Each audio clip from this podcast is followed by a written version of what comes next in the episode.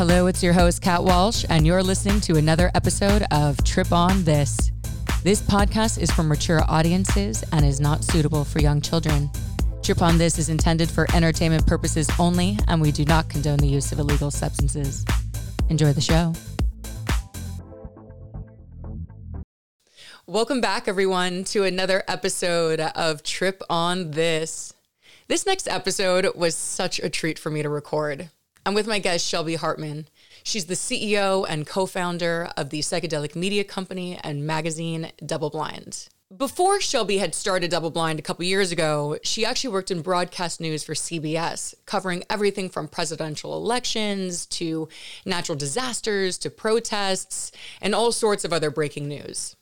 But her passion actually lied in investigative journalism. And that's when she went back, got her master's from Columbia University in long form journalism, and came back and started working as a columnist for the LA Weekly. She's also an editor for Herb, covering everything from just the cannabis boom to the rise in popularity around ayahuasca to covering stories about PTSD relating to veterans. So, Shelby is just an absolute wealth of information, and it really comes through on this episode. We talk from everything from her own personal experiences and why psychedelics were so important to her to obviously start a magazine and media company like Double Blind. We get into the case for macrodosing versus microdosing, and we even get into some hypotheticals, you know, just some thought ex- experiments around, you know, what it would be like if psychedelics in this country were widespread, for instance, and what that would mean for us on a societal level what was cool about it is she actually reflected back to me that that question and a few others wasn't something that she was used to being asked at these psychedelic conferences and whatnot. There's a lot of focus on FDA approvals and, you know, the science and the research that's coming out, which is beautiful. But it was great to hear that this is something new for us to explore. And of course, I'm just picking questions about what really lights me up. And for me, you know, just this idea around consciousness and paradigm shifting and um, really just yeah looking within and, and what psychedelics have done for me on a personal level and thinking on what that could look like on a large level is where my mind goes. And i appreciate that she was willing to go there with me. She has a great balance between her what she calls like her on one hat her activist hat and on the other side her journalistic hat which is show me the data show me the science. So it's a beautiful marrying of the two which is why this conversation was so much fun. Couple quick things before the episode begins. Of course, if you're not following me on socials, please do so. I'll be sure to put the information in the copy of this episode. Uh, as well as if you're liking it, please share it, subscribe, rate it, like it, send it out to the world. It is all super help me, helpful to help me grow this podcast and help share this message with the world. And is there anything else for you guys? I think that's it. Without further ado, please enjoy my next episode with my guest, Shelby Hartman. Welcome back, everyone, to another episode of Trip on This. I am very excited about my guest today. I'm with Shelby Hartman. She is the co founder and editor in chief of the psychedelic media company and magazine Double Blind. What particularly struck me about Double Blind when they first came on my radar was this beautiful balance that they struck between uh, what I'd call psychedelic culture and art, while also being accessible for those that have never don't know much about psychedelics and those that that do know a lot about it and want to stay informed about what's going on. So today is a real treat for me. Shelby, thank you so much for being here.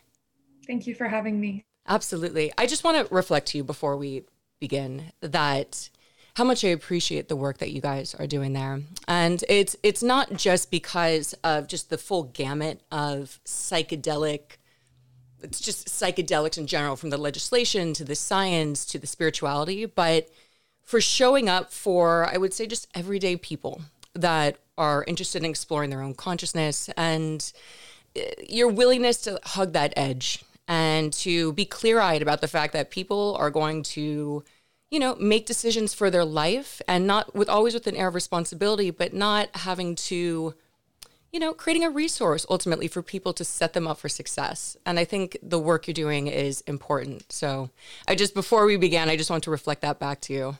All right. So why don't we just start there? Let's start at the genesis of Double Blind. When did it begin? Uh, what kind of inspired you? Kick us back a little bit. Double Blind began on my meditation pillow in November of 2018. I was in my apartment in New Orleans and the idea just came to me out of nowhere. Amazing. And so I got off of my meditation pillow and I called Madison, my mm-hmm. now co founder, and said, Do you want to do this with me? And she said, Yeah. And at the time, we just had a vision of starting a beautiful print magazine on psychedelics. Both of us went to Columbia Journalism School and specialized in long form narrative magazine style writing. Mm-hmm. We didn't have a vision of starting a fully fledged media company with you know videos and social media platforms and events and everything mm-hmm. else but it became pretty clear as soon as we put our first magazine into the world that this was something that a lot of people were really wanting from us and wanting more of. Yeah. And so it just grew organically. Yeah. I, I mean, I really just, again, like I was saying, like the wide landscape that you cover I can only imagine that it's just going to explode as this psychedelic renaissance continues. I mean, just in 2020, the last half of 2020, not even like the beginning half, like last half of 2020, psychedelics just became, uh, I feel like maybe I'm in a bubble a little bit, but I can only imagine where it's going to continue to grow for you guys, particularly. So,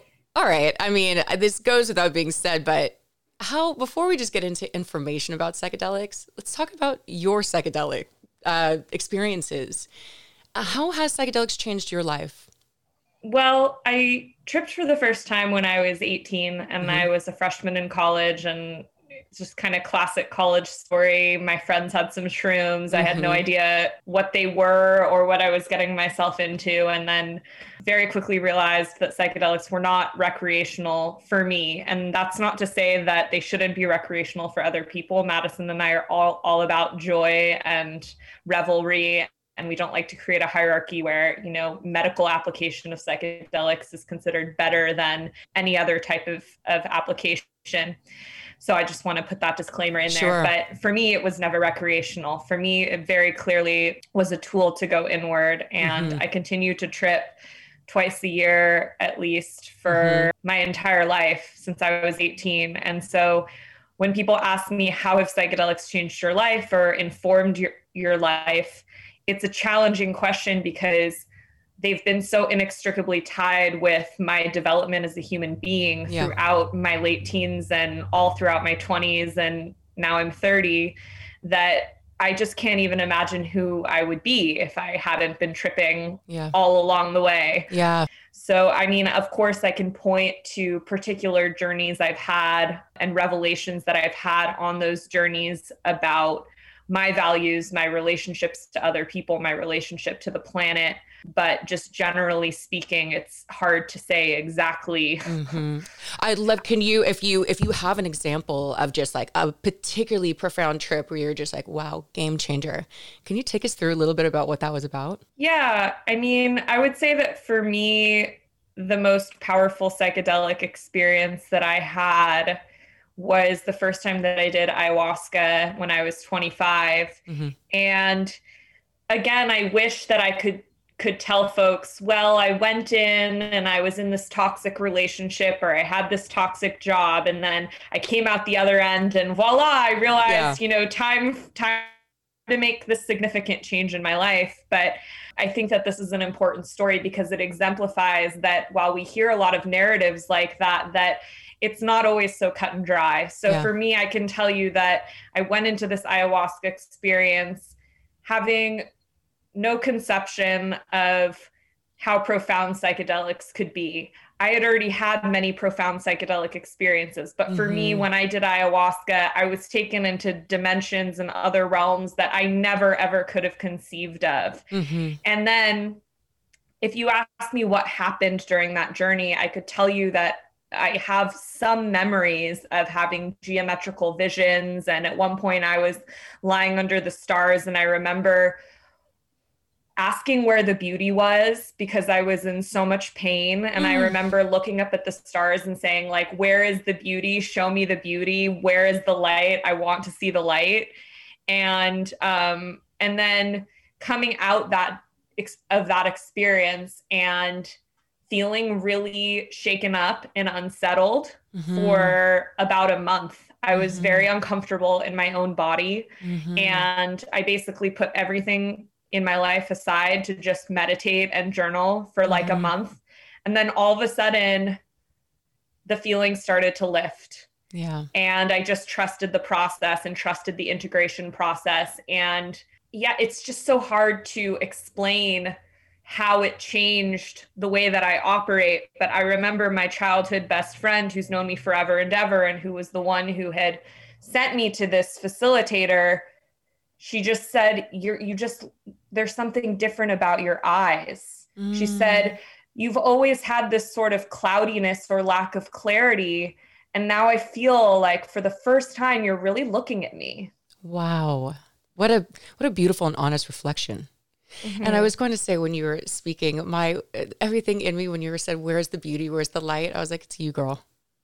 it's you." Like that to me is just. I just immediately I was like, "You found it. It's it's it's in us." That's a beautiful story. And look, that's that is the nature of a psychedelic journey. Is it is ineffable. It, how can you really describe? Except sometimes it is that my my first ayahuasca experience too wasn't like a one to one like tangible thing. Like, yeah, I visited people and it wasn't, it was nothing like that either. It was, it was just being held in, just felt like a, like a cosmic hug.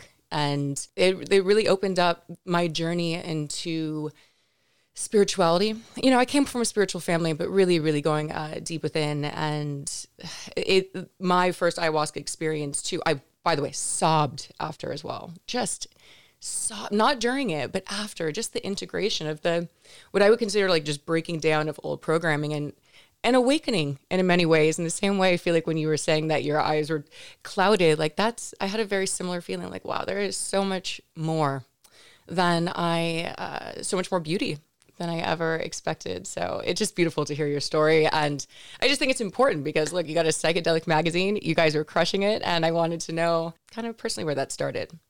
All right, so let's get into some more of just like, let's just talk about psychedelics right now. All right, so we're both in California. Uh, as we know, Senator Scott Wiener has introduced new legislation that would make it legalized to have possession of psychedelics in California, pretty much everything, right? First off, are are you excited? Do you think it's going to pass? What are your thoughts around this? Mm. I was literally just texting my friend at MAPS about this, so I want to go to my WhatsApp now and read her response before I, to you. But yeah, I I honestly don't have a gauge at this point on mm-hmm. how many state legislators are going to vote in favor of this bill. Got it. Got it. So, Is it just? Do you think it's um, just too aggressive or too ambitious? I don't know. I don't know. I you know, again, I'll have to get back to you. And I don't know what the latest is on, you know, have they gone around and spoken to all the legislators and seen mm-hmm. how they would vote and where they fall on it? I think that I know for a fact that regardless of whether it passes, that it's really it's symbolically important for the movement that the bill is being introduced because California is obviously a ginormous state. Yep. Um, and if California were to legalize possession of psychedelics, it would just add fuel to this domino effect that we're already seeing across mm-hmm. The country around uh, policy reform. Yeah. I also think that this is a really important bill symbolically because it does include so many different kinds of psychedelics, including synthetic psychedelics like MDMA and LSD, whereas mm-hmm. so far we've mostly just seen the decriminalization of natural psychedelics yep. at the local level. So um, yeah, I don't I don't have a read right now on, on huh. how likely it is to pass. But well, as somebody who doesn't have to have like a journalistic point of view on this, I hope. I definitely hope that we are heading in this direction. I'll ask you a little bit more about this, but in, in terms of just the decriminalizations and the legalizations, what do you feel that double blind's role is in all of this? Yeah, it's a good question. I mean, I think that one thing we are constantly trying to navigate a double blind is to what extent we are activists and to what extent we're journalists. Sure. And so you know, I think that it's fair to say that Madison and I, and pretty much anyone who's paying attention to what's going on with criminal justice in this country mm-hmm. would not oppose decriminalization. Yep. Because, you know, that that to me just feels like such a low hanging fruit that everyone can get on board with. Yeah. No one should be incarcerated for possession of a particular drug. Yeah. But yeah, in terms of you know what our role is obviously firstly as journalists it's to cover what's going on mm-hmm. and it's our responsibility to, to speak to everybody within the psychedelic movement about their opinions regarding the best models for overturning psychedelic prohibition mm-hmm. so beyond decriminalization of course there's um, the impending fda approval of mdma and psilocybin then yeah. there's also the bill in oregon which legalized psilocybin therapy and now florida and hawaii are looking to introduce similar bills Mm-hmm. And there is quite a lot of debate happening within the psychedelic community about, you know, how all of these things work together or if they work together. Yep. So I think that it's our responsibility to be open and to listen to everybody and to yeah. encourage dialogue. And we've often said in the past that, you know, historically newsrooms and journalism outfits have been interested in kind of fueling fueling the fire. Yeah. And that our more psychedelic and we like to think evolved approach to journalism is actually to use it as a tool to bridge divides and to encourage dialogue between opposing parties because there's a narrative that you know there's a narrative that some models are better than other models and there's also a narrative that like all of these models can work together to create an ecosystem mm-hmm. and as much as we like to say that objectivity exists in journalism there there is always definitely like a thread or a narrative that like weaves together quotes of sources that is yeah. chosen by the reporter. Yeah, yeah, yeah, yeah. Absolutely. Thank you. Thank you for elaborating on that.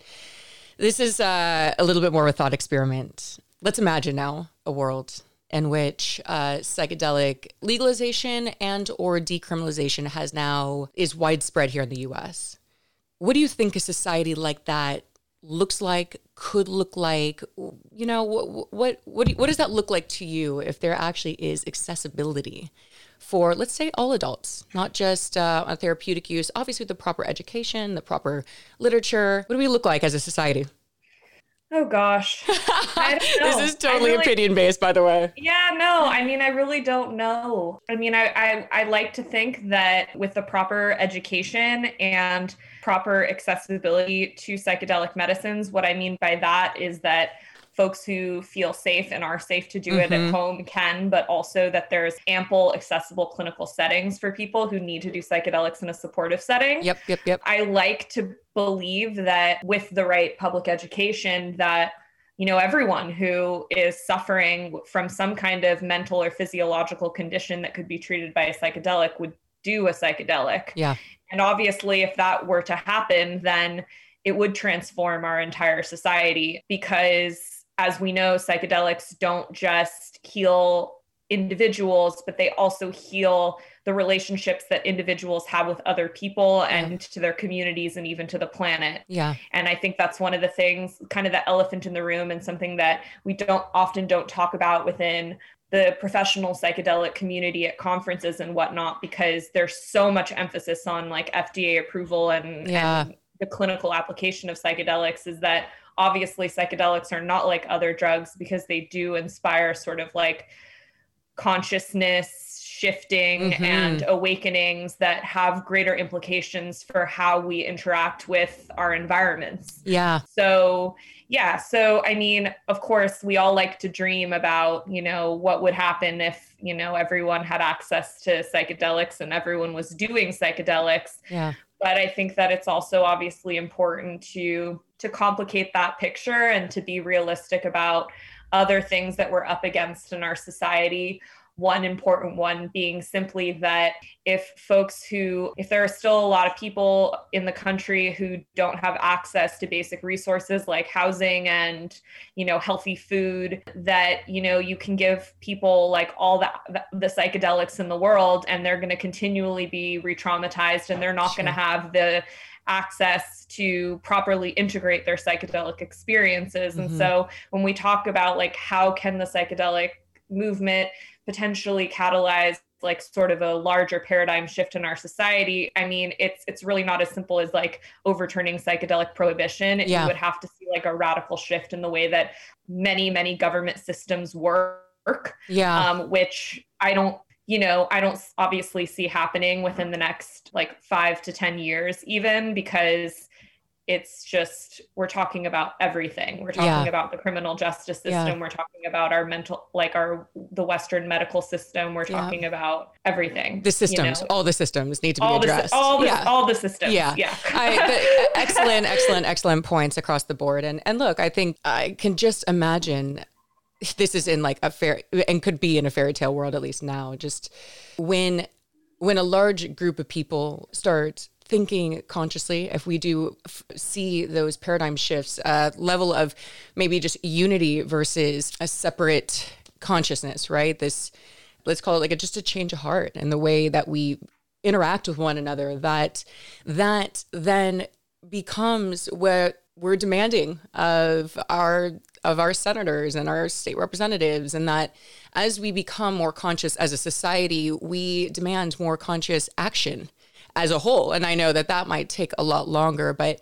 you know, for me, I just think of I can just think of my own psychedelic experiences and and learning so much about myself and really taking time to deeply reflect. And it usually, if you're if you're doing it right, to just go and see like where uh, where can I be better in in at in life and yeah that's that's in my fairy tale land of wow like if if we ever do reach that point that yeah that it does start affecting the bigger systems because more want a world in which we can all thrive, you know, and and that that's just probably me doing a lot of psychedelics, thinking like, God, there's a there's a better way, and hoping that we can get there, you know, on that larger level, so that there isn't that inequity, so that we can all benefit from this and not be re-traumatized, like you're saying. And I have hope, but I know it might take a while. Yeah, I mean, this is probably an analysis for someone like Malcolm Gladwell, but I think that another question to consider is what is the social tipping point? Because if we're talking about like creating some kind of paradigm shift that is catalyzed by enough people waking up and deciding that they're going to change you know their consumer behavior that they're going to become active members of their community that they're going to start calling their legislators and you know asking them to implement more uh, woke policy you know that not necessarily everybody every single person in america needs to do psychedelics for that to happen. Absolutely. so you know how many people really need access to these things and need to wake up for their for us to see a significant shift? Totally. Totally.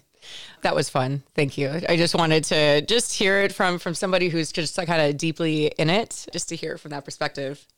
So all right you wrote an article an excellent article about macrodosing and microdosing can you just give us a little breakdown of what what the benefits for of both of them are and any kind of potential downfalls or pitfalls between the two? Yeah, the first thing I always like to say as a disclaimer is that psychedelics, um, large doses of psychedelics, so we're talking about macrodosing, have mm-hmm. obviously shown incredible potential for treating a number of mental health conditions, primarily MDMA for post traumatic stress disorder mm-hmm. and psilocybin for depression, but we've psilocybin being the psychoactive component in psychedelic mushrooms. Sure. But, you know, we've also seen MDMA showing promise for healing relationships, for there was a small study that came out recently looking at it for alcoholism and mm-hmm. substance mm-hmm. use disorder. And then in terms of psilocybin, we've seen studies looking at nicotine addiction, cocaine addiction, uh, eating disorders. Just so, so, so many studies have come out. But there's still a lot more research that needs to be done. And just like we have in cannabis, there's this wide gap between the all the anecdotal evidence we have, people coming out and saying like I did psychedelics for such and such, you know, condition and it changed my life and the actual rigorous kind of double-blind randomized clinical trials we have sort of confirming the efficacy and safety of these things. Yeah. So that's just macrodosing. Mm-hmm. Microdosing basically no research looking at microdosing right now at all, which is crazy because microdosing has become such like a hot topic that everyone is discussing right now. And again, like tons and tons of people coming out and saying microdosing has changed my life. And yeah. we have no research actually looking at whether this is effective and who it's effective for. And there's a lot of questions too in the realm of microdosing around, you know, how long do you need to microdose for? What's the proper protocol? Yeah. Jim Fadiman says one day on, two days off. Paul Stamets says five days on, two days off. Mm-hmm. Then you have people just inventing their own protocols saying, like, I did it every day for a month and then I took a month off. Or, I mean, people right. are doing all kinds of things. Right. People are combining microdosing and macrodosing too. Some people are tripping and then they're using microdosing as a tool to integrate their bigger psychedelic experiences. Mm-hmm. So, mm-hmm in terms of risks to microdosing, macrodosing, again, more research needs to be done. But generally speaking, if you try to enroll in a clinical trial or a psychedelic clinical trial, or you try to go to a vetted psychedelic retreat center like Synthesis in the Netherlands or the Temple of the Way of Light in mm-hmm. the Amazon, they will not let you go if you are on an SSRI, if you have a history of bipolar, if you have a personal or family history of psychosis, mm-hmm. if you have a history of schizophrenia. So those are some of the main things that people will say, you know, that psychedelics probably aren't a good fit for you. And it's not a hard no, but I would highly recommend that anyone who's interested in doing a psychedelic, if they have any of these conditions, seek support from a professional, like a psychedelic integration therapist that's on MAPS' database. Mm. Also, if you have any kind of severe mental health condition that psychedelics have even shown promise for, you should still seek try to do psychedelics in a supportive setting so that would yeah. include anyone with trauma severe depression severe anxiety end of life distress etc mm-hmm. that being said psychedelics in large and small doses do appear to be relatively safe for the majority of people who are quote healthy normals what's yep. a healthy normal i have a problem with this term because it it patholog like it, it creates like it pathologizes anyone who's quote not normal and it also makes people who feel who who are normal but don't feel like they're living their best lives there's something wrong with them or you know it puts people into this weird purgatory if they like don't have a diagnosis right. but they also are suffering in some yeah. way yeah. psychologically or spiritually or whatever mm-hmm. so but yeah I guess that in terms of the do microdose versus macrodose, I mean, at least from the anecdotal data, it appears as though microdosing is more symptomatic. So mm-hmm. it's going to treat whatever you're going through. It, it, could potentially help with whatever you're going through on a day to day basis, whether it's like yep. depression or lack of focus or something else. But as soon as you stop microdosing, it's probable that your symptoms are going to come back.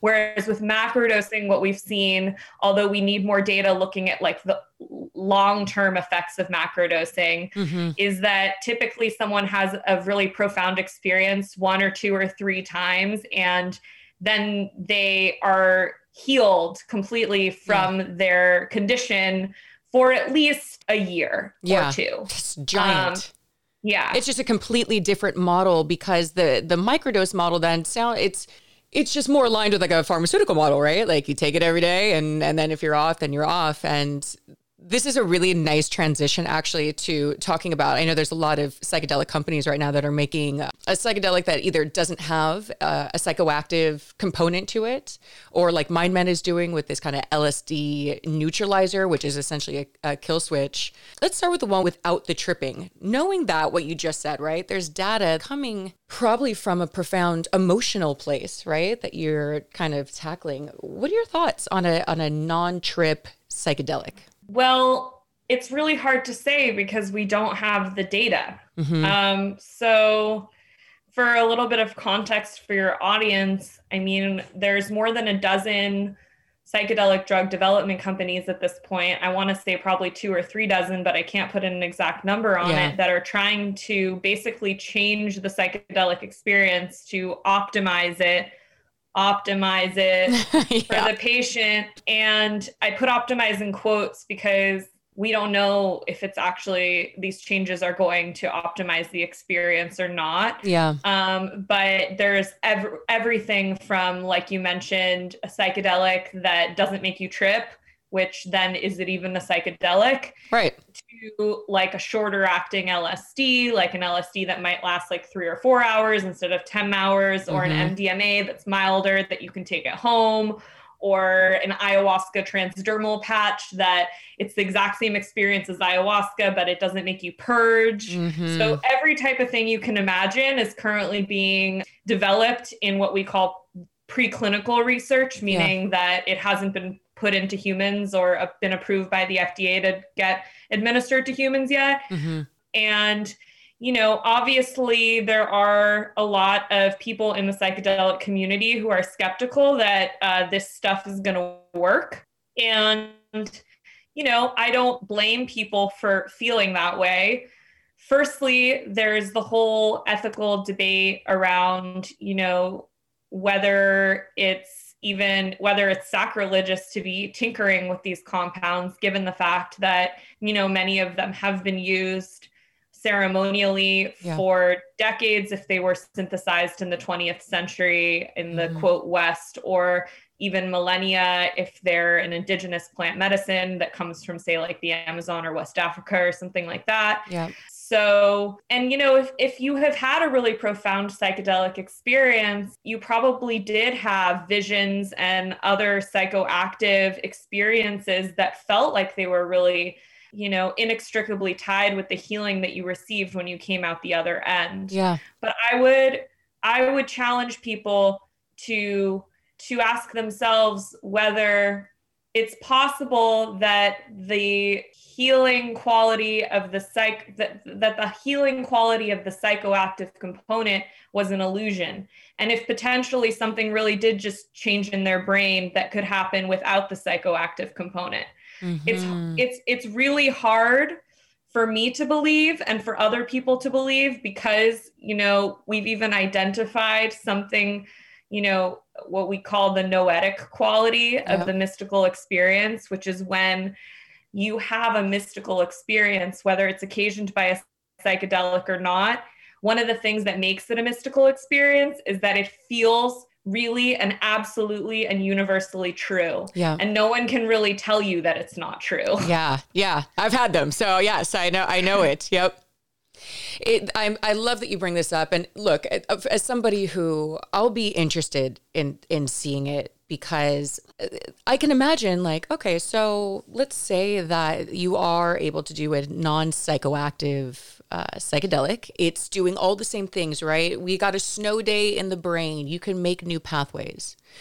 But uh, what's to stop you from getting right emotionally charged from the same trigger, right? Or falling back into the same patterns if there's no I don't want to call it a jolt to the system, but I guess for me, and and I'm going to kind of echo what you were saying. I those two are so tied to me because it's yes, I do think there is something happening in my brain actually, like um, that can be measured, but the biggest, I guess, takeaways for me were on an emotional level, were things that I needed to, and sometimes uncomfortable truths, let's call it, that I needed to see so that I knew how to implement and make different choices in my life. I needed to understand what's coming up whether that's whether that's the beauty and feeling the oneness and feeling more connection than to others so the beauty of it or you know things that i uh, more difficult times where i was like oh i didn't i didn't really like what was coming up but like i think i had to see it. I think i had to see it so that in my normal waking state i knew how to apply it.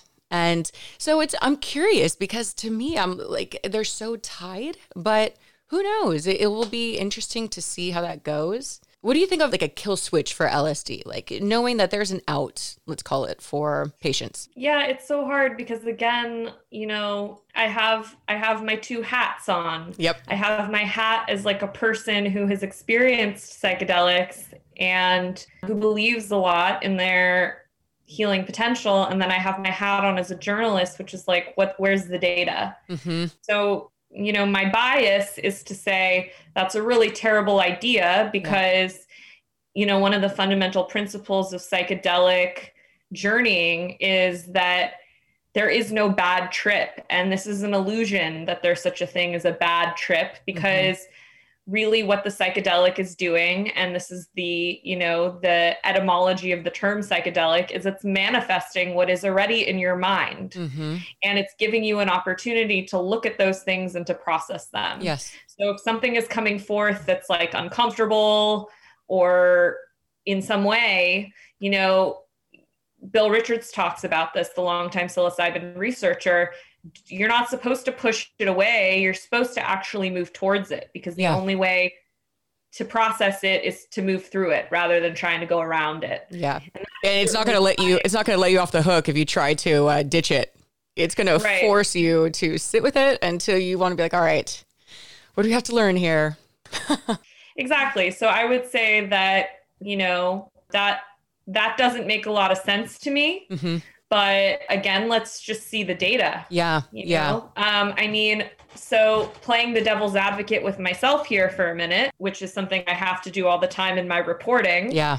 I have had experiences on ayahuasca where other psychedelics as well, but especially ayahuasca, where I knew that I was supposed to be surrendering, but I was just not gonna fucking oop. Ooh, no, no, you gonna, can swear. I was not gonna freaking surrender. I was not gonna freaking surrender.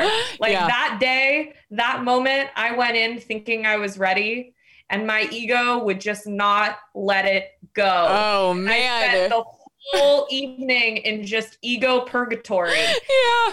And so, you know, just playing the devil's advocate with myself here for a minute you know, in a situation like that, would it be helpful to have an off switch and then for the facilitator or the therapist or whoever, once the experience is ended, to sit down with the person and say, okay, we talked about what might happen. It started happening. You were not surrendering. Mm-hmm. So we gave you the off switch. And, you know, why don't you go home, meditate, journal, and come back next week when you're really ready to do this? Yeah. Yeah. Yeah. That's a good point. I, you know, I've, I've had one experience where uh, it was t- I was 16 when I did it. I did it all wrong. If there, if only there was a double blind where I can go and check out and see like what set and setting should be. Anyway, but I I think about that too about what like would I have or wouldn't I have. The adult in me now likes a challenge, I think, and wants to be like, this is the learning lesson. This is this is it. Like, okay, like and you know, my ego is not surrendering and uh, it's I've got something to learn here, especially if you already in that place of understanding the just uh, magnificence of what they can do if done correctly, and and you've already experienced that. But t- to your point, it's it's interesting. So my initial response, just being somebody who loves like really tripping too and like really like going all in that I'm like that's part of the journey right? I was with a friend of mine in Joshua Tree. We were taking acid together and it was one of his, it was his second time I think and he ended up having a little bit of a mm, tougher time a little overwhelming. I finally said to him I said look if you want to take a little bit of uh, ecstasy or molly I was like I know this sounds a little counterintuitive but I found that it grounds me. It grounds me kind of back into my body so you're welcome to have a little bit of that. And what he said was, he's like, so basically, um, I have an out. And I said, yeah. And he goes, well, now that I know I have it, I don't think I want it. Mm. And I thought, ooh, interesting. I, what an interesting psychological thing. Like, oh yeah, like now that I know, I can technically get, and, and he did it he's like, no, you know what? I actually want to stay with this. I mean, of course, there's going to be people that probably want to uh, abort mission, but uh, it was cool to see somebody understanding, like, oh, okay, um, maybe I'll stick with it then. And just the knowing, mm. just knowing that it wasn't, he wasn't trapped was all he needed to hear. Right. Yeah, that did occur to me as well, actually, is that it would be interesting to to test to test the efficacy of an LSD trial in a group of people who know they have the option of the off switch yeah. and a group of people who don't know they have the option because I think there is something really psychologically valuable about just feeling that you have a choice yeah and feeling that you have chosen to be somewhere because I, I sit with this really amazing Kambo practitioner in San Diego mm-hmm. and he always reminds everyone before we begin the ceremony to not sink into that victim narrative and mm-hmm. to not forget that they have chosen to be there because yeah. it's really easy you know when you start feeling sorry for yourself mm-hmm. in ceremony or in a psychedelic experience to to not look at what's coming up for you. Yeah. And to get stuck into this thought loop of like, woe is me, this terrible thing is happening versus, oh no, I remember now. I chose to be here. Yeah. Like bring it on, basically. Yeah. yeah. Let's make it weirder. If you just lean in, it's amazing. This is to me where, at least for my psychedelic journeys, is the more I lean into the unknown before when I just lean into it and just kind of like go face first, if you will, and really, especially if things get a little just, you know, abstract, let's just say, I've noticed that I, I, I use that then though in my life. And then I am better at embracing the unknown and just being like, okay, it's like an interesting prep in my life to just, yeah, like I'm, I, it's a, it's a tool that I'm learning how to surrender in my life, period right? I'm just i'm just learning how to sit with uncomfortable feelings instead of pushing them away. Like just the value of that and he that's such a great point that he brought up is yeah i remember in ayahuasca when i was getting sick it was not fun but at the end of the day i was like yeah i knew i knew that this was coming same thing with Kambo, right like i and you don't even have the what is it the cerebral effects of it it's just a pure body cleanse that's uh you're tough I was just talking to somebody about this, but is there anything for you? You know, I know you you guys cover the gamut of from the legislation to the ceremony aspect. What lights you up particularly? Like, is there a particular area where you're just? Hmm. I don't think so. I don't think so. I really am interested in it all. Cool. I mean, at this particular moment, I'm excited by all of the movement around the policy. Yeah. That feels really, you know, because it just feels like so much is happening so fast. Yeah, yeah, yeah. And I also just, you know, I come from a breaking news background, so I kind of love. I'm like, I'm like, it passed, it passed, it passed! Yeah, Quick, we gotta yeah, get yeah, the website. Yeah. Like it's just kind of, just kind of fun. Yeah. And you know, of course, it is a really important time too to be having conversations around equity and access um, and sacred reciprocity and making sure that the psychedelic industry unfolds in a way that doesn't create barriers to access yeah. for healing. Yeah. So, you know, this is an ongoing conversation, mm-hmm. but I would say that yeah, it's it's a it's a very timely one. Yeah. It sounds like you're in the right business then. If you love it all, you're exactly where you're supposed to be. It looks like you're uh, sitting in ceremony was was the answer. So, what's next? What's next for Double Blind? Are there any where, where, where's your vision for it? Is there any uh, big collaborations you can talk about that you're excited about? Well, we're already doing so much, to be honest. Mm-hmm. Um, so, you know, we have our journalism, which is our our online journalism. We publish stories every week on our website that yep. are original and reported, and then we also have our print magazine, which comes out twice a year. So yep. this is kind of our baby, and um, we're in the process right now of of putting together the fifth issue, which we are super excited about. And we have some really, really amazing artists and poets and writers in this one that we're talking to. And it's not all confirmed, so I can't mm-hmm. announce, but some really iconic, amazing writers that we can't even believe want to work with us. So it's amazing. And then, yeah, in terms of like the education side of things, we have a couple webinars every month with like the leading experts in the psychedelic field. And so mm-hmm. we have, we just announced one today that's coming up in two weeks with Dr. Ingmar Gorman on how to become a psychedelic cool. therapist. Very cool. And then we have one on ancestral trauma and healing family relationships mm-hmm. with Lauren Taus. So coming up in in May, I think. So we just have a steady stream of that. And then we have our courses too. Yeah. So, you know, we've now taught, I think, like more than 5,000 people how to grow mushrooms at home, which is crazy. Love it. And we've just are launching our second mushroom growing course on March 2nd mm-hmm. with a bunch of mycologists. We now have like seven mycologists on the double blind team or something like that. And so we're super excited about that. Yeah, there's just so much in terms of where we're going to go. You know, the world is our psychedelic oyster. Yeah.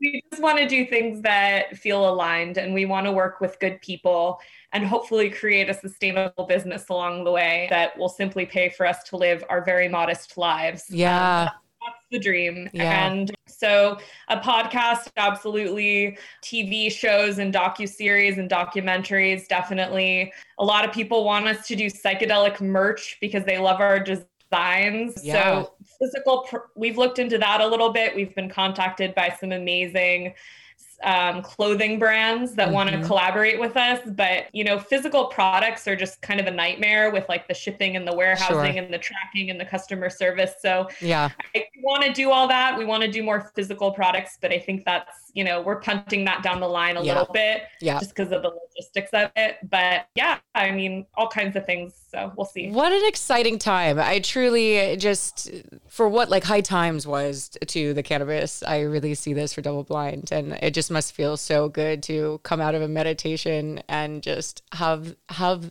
the vision and execute it in a way that's so appropriate. And I'm just thrilled and I'm thrilled for you guys. I thank you so much for being here today.